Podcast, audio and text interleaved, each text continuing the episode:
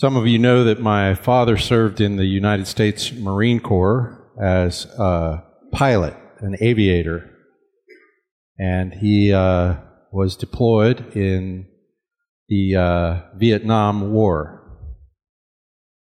And he flew a little jet airplane called an A-4. And at some point or another, I had the opportunity to read the citation he received when he was given the Distinguished Flying Cross, which is a medal for service in that war. I think the Distinguished Flying Cross is like the highest medal you can get as for being an aviator. And this medal citation tells this incredible story. And my father was flying. He was called in. And he this airplane he flew is an airplane designed to attack the ground from the air. And there was a group of Marines on the ground who had been surrounded by the enemy and were pretty horribly outnumbered. This was a battle they were not going to win. So They call in to get support. Sometimes that support would be like artillery, a big cannon would fire something. In this case, it was an airplane, probably a group of airplanes. This medal citation tells the story of my dad flying down, and in this case, the enemy was something like 100 feet away from these Marines. And he flew in and dropped his armaments, and these Marines were saved. So they gave him a medal for that. The plane came back with bullet holes.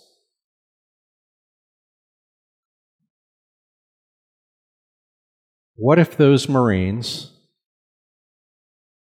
had no radio? Or, it's even worse to imagine them having a radio and not using it.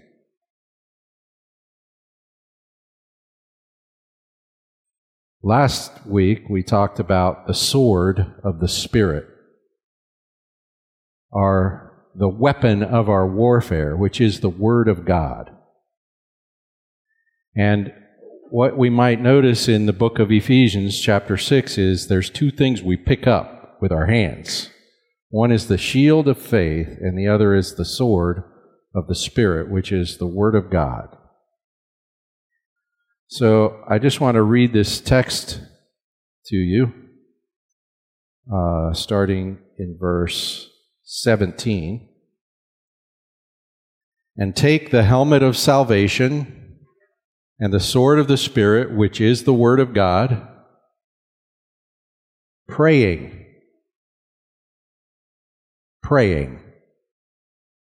That's the next word. Take the shield and the sword, praying. It's almost as though he's saying, here's how you get a hold of the shield and the sword, praying.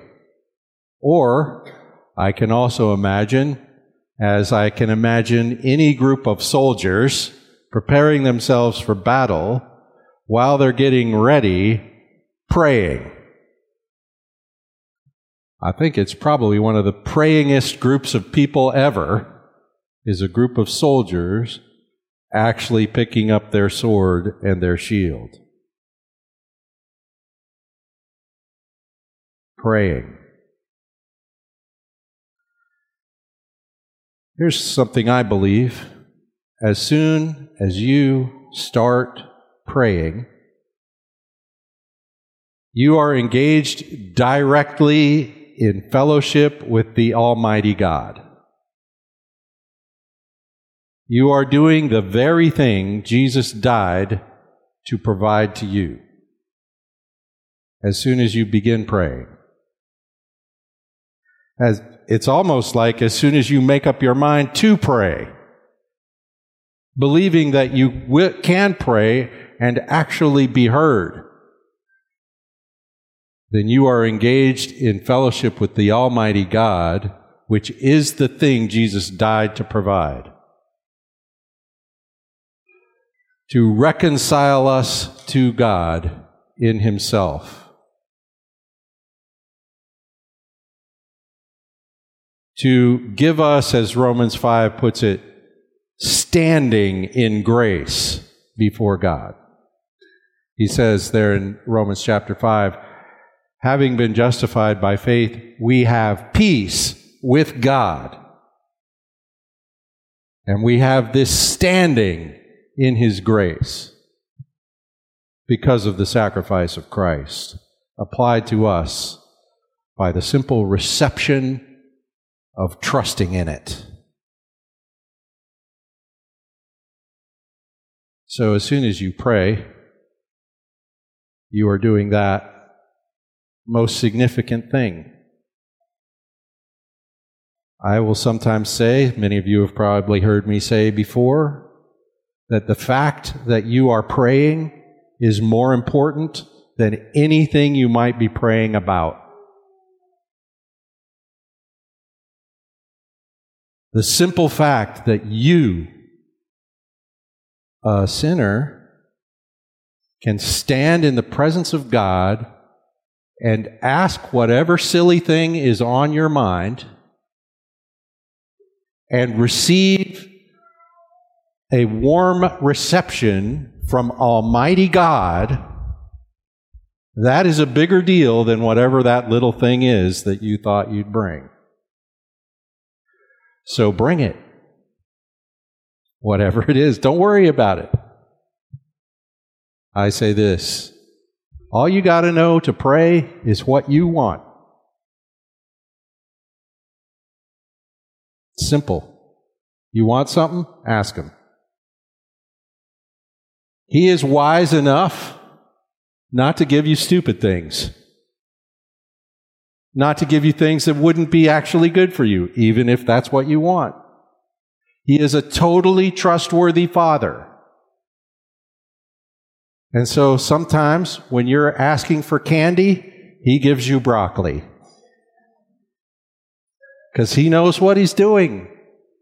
And so I don't need to worry about it. I can ask for whatever. And the fact that I'm talking to Him is the main thing. It is the thing that Jesus died to give me access to. And so Paul says, while we're worrying about the devil and we're taking up our armor and we're putting on Christ, every element of the armor is just one other way of talking about Christ. We're putting on Christ. The shield we have is our faith in Christ. The sword of the Spirit, the Word of God, is the testimony of the gospel of Christ.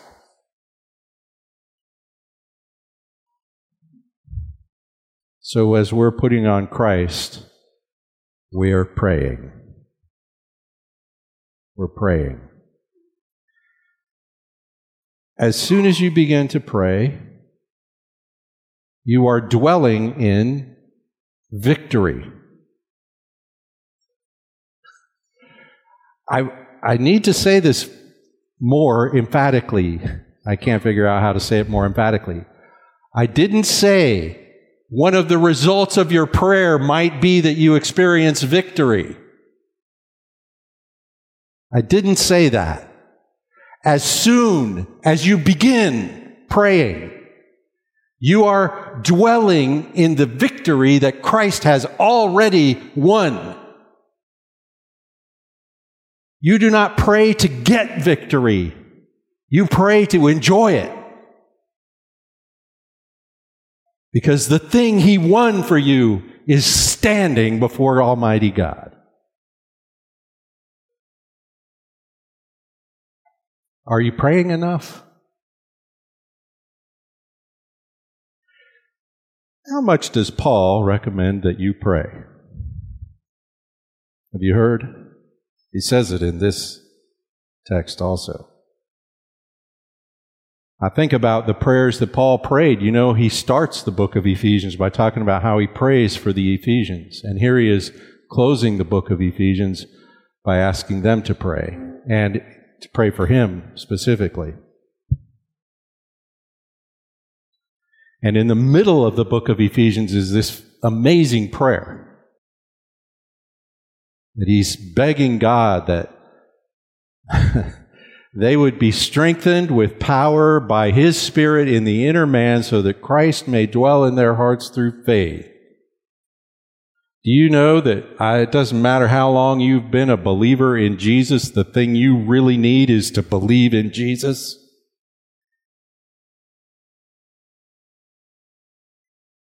Faith. Christ occupying you through faith. Do you know that the Spirit of Christ focuses our attention on Christ? As we've talked about this warfare, and we've talked about the devil's goal, you know, his devil. The devil's goal is simple: distract you from Christ. Get you to live as though you don't have standing before God. Try to convince you that it's not real. Or try to convince you that it's something you gained because of what a wonderful person you are. Try to just keep you alienated from God and from everyone else. That's the devil's goal. Well, guess what the Spirit's goal is? The opposite of that.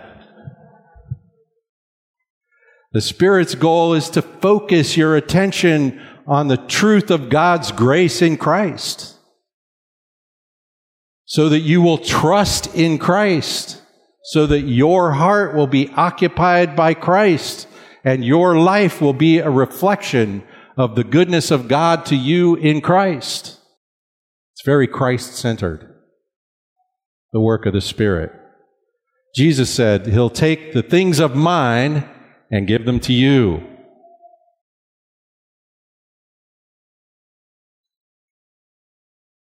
Pray.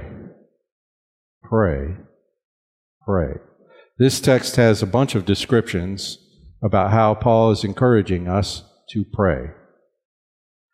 Here's something he does. He uses this word all a lot. Or every. All and every. The first thing he says, praying with every prayer. Praying with every prayer.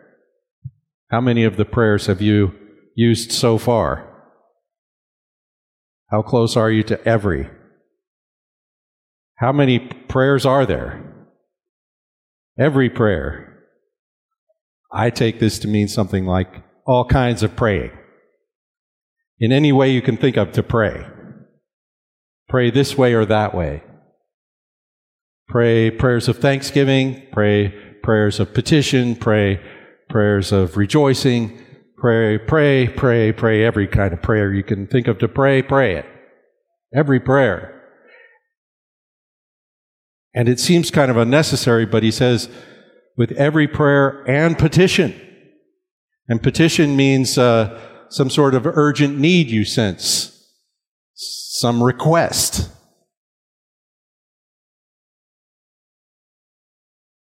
Every prayer and petition, every way. Pray in every way. Here's another way I take that. Whatever I'm doing, let it be praying.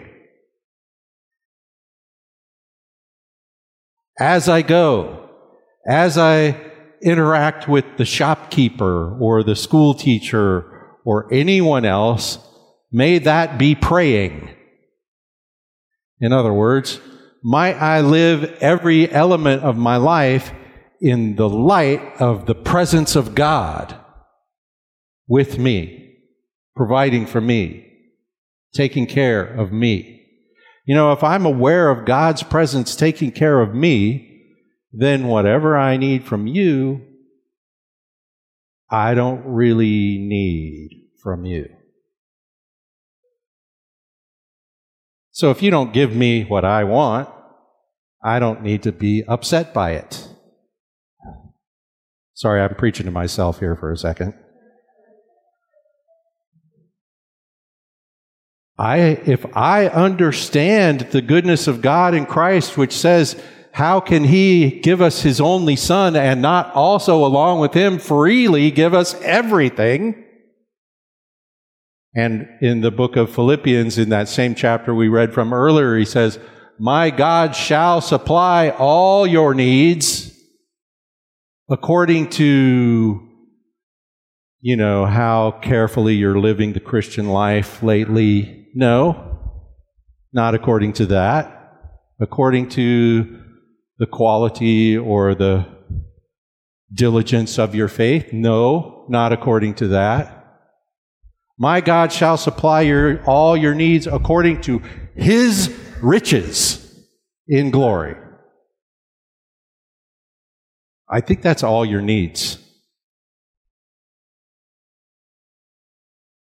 Every prayer, every petition, whatever I think I need, I bring it. Whatever I'm doing, I bring it before Him. Paul says, pray without ceasing. Oh, we'll come back to that in a second.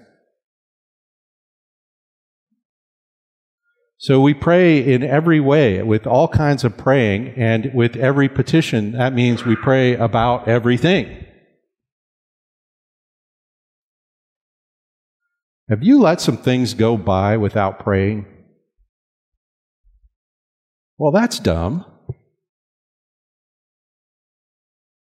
That's what I want to say to you about it. It's kind of dumb. I don't want to say, oh, you horrible person. God will get you that you let something go by without praying. No, this is 100% opportunity, not burden. It is something you get to do, not something you must do. And if you get to, why on earth don't you? Well, because you're dumb.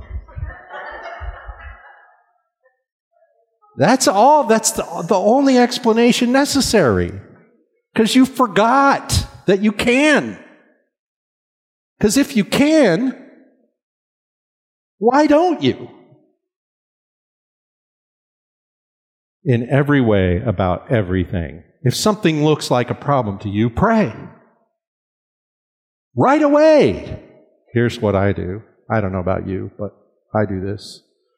I pray when I've tried everything else.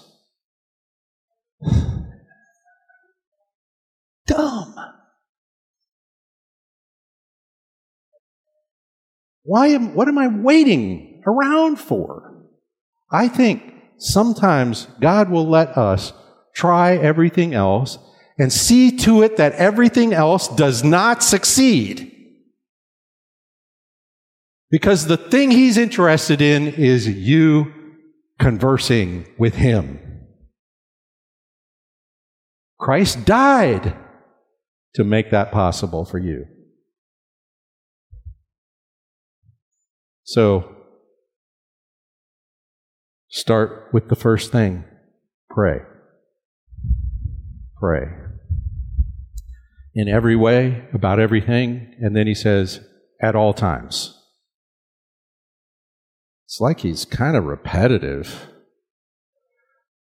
Praying with every prayer, with every petition, at all times. Whatever's happening, pray. And then he says, in the Spirit, at all times, in the Spirit. Now here's something I believe to be true. I don't think you can pray in Christ and not pray in the Spirit. Praying in the Spirit is really the only way you can pray. And probably the only reason you do pray. because the Spirit is always leading you to pray. And this reminded me of that thing we talked about a few weeks ago when we talked about the great hymn, A Mighty Fortress is Our God, and we read this line from the hymn, one little word shall fell him. One little word utterly destroys the work of Satan. And the little word is Abba. The little word is Abba. Father, Father. It's a prayer. It's a prayer. And when we talk about praying in the Spirit, you might read Romans chapter 8, where God has given us the Spirit who cries out in us, Abba, Father. Or you might read Galatians chapter 4, verse 6, where the Spirit of Christ is given to us so that we cry, Abba, Father. And when we cry, Abba, Father, guess who's crying along with you? The Spirit. Spirit. It is always the Spirit that is moving in you if you notice God to be your Abba. Because what a crazy good thing that is. Abba. Praying in the Spirit. You know, I come to God in Christ and by the Spirit. That's how I can pray. I can stand there before God because Jesus is standing there before God saying, it's all right, He's with me. I know what He looks like, but it's okay, He's with me. And I come before God, my only movement, my only impulse to come to God with anything is from the Spirit. It is the Spirit that gives me faith. It is the Spirit that puts Christ in my heart. It is the Spirit who gives me the strength so that Christ may dwell in my heart through faith. And it is in Christ that I can say, Abba. It is the Spirit of Christ, according to Galatians chapter 4. So, he's saying, pray in every kind of praying, about everything, at all times, in the Spirit, remembering that God is your Abba, Father. And then he says, be alert. Now, this is kind of a term for being on watch, as in looking out for the enemy. Be alert. Be alert with all perseverance. Paul just says these things, and it's like another way of saying the same thing.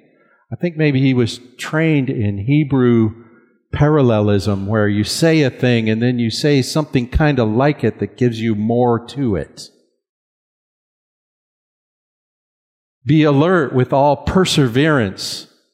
Stay alert and stay on it, like a soldier on watch. Watch for the enemy activity.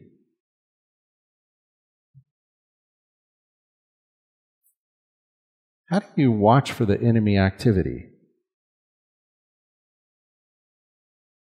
I think it's simple. You watch for anything that might distract anyone from Christ. That's a long list. And then you watch for that working on anyone. Because, you know, the devil can use just about anything to distract us from Christ. Our success or our failure, our righteous deeds or our sins. He can use that to distract us, our success. Just our material needs, our health, or sickness. He'll use whatever's going on at any given time. And so I'm watching for any way that anything might be distracting anyone from Christ. If someone is involved in some sort of idolatrous materialism, I notice that they're being distracted from Christ. I might also notice if someone is involved in some form of Christian legalistic moralism, that they are being distracted from Christ, who has fulfilled the law on our behalf, so that it is now no longer a burden, but now an opportunity for us in Him. So even our Christianity, the devil can use as a distraction from Christ. And the thing you need is to trust in Christ, not to behave yourself. If you trust in Christ, I'm not too worried about you behaving yourself. But if you focus on behaving yourself and forget about Christ, the devil has won.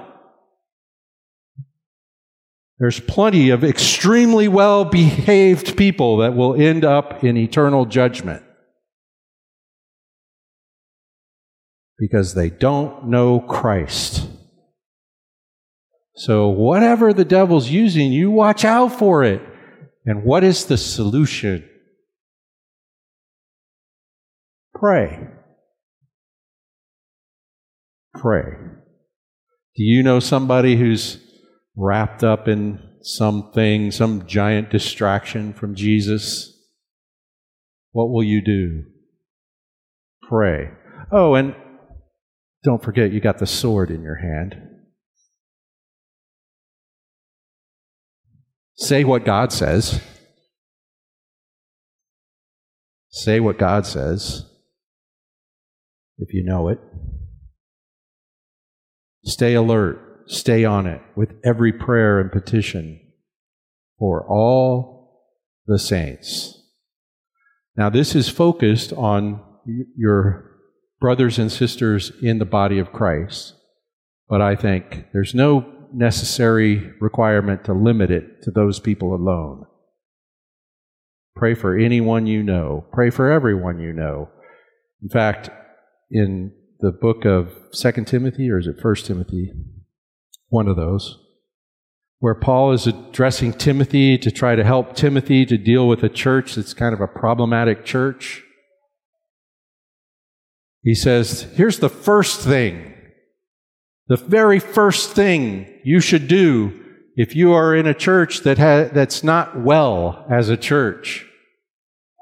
If you're in a church where there's conflict, or where there's busybodies, or all kinds of gossip, or blah, blah, blah, problem church, first of all, he says, get everyone praying. Get everyone praying. And then he says, and pray for everyone. He says, even kings, even those politicians that are persecuting you, pray. In fact, the prayer in that passage in Timothy is for everyone. He says, get them praying in every way for everyone. How does that make the church get better? Well, it focuses them on the good news that we are here to proclaim in the world. If I'm praying for the president,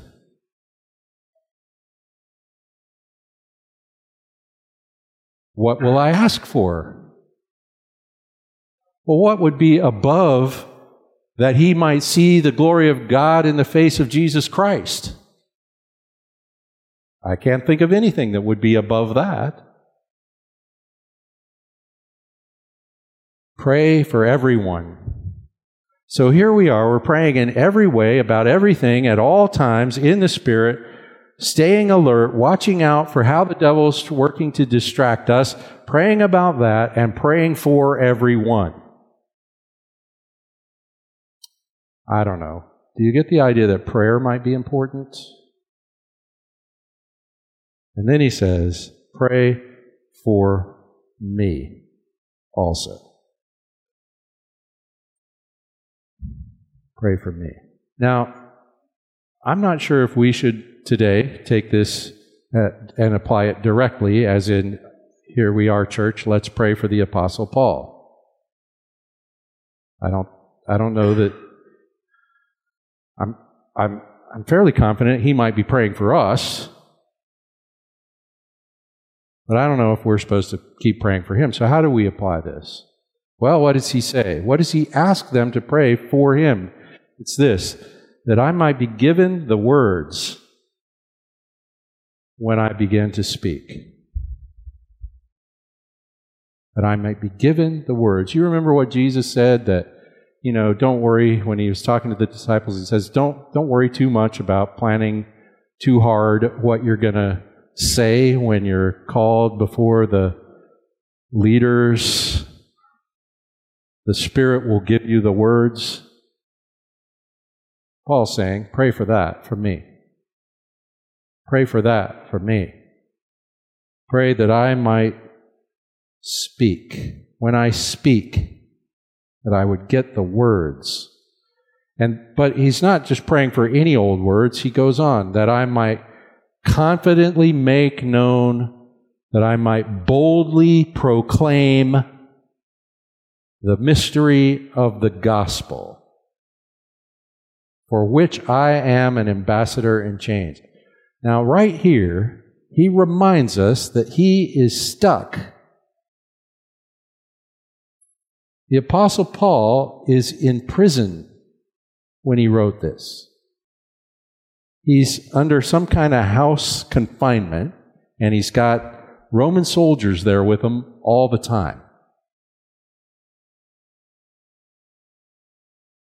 And that is when he says, pray for me so that I can speak and speak boldly and boldly proclaim the mystery of the gospel.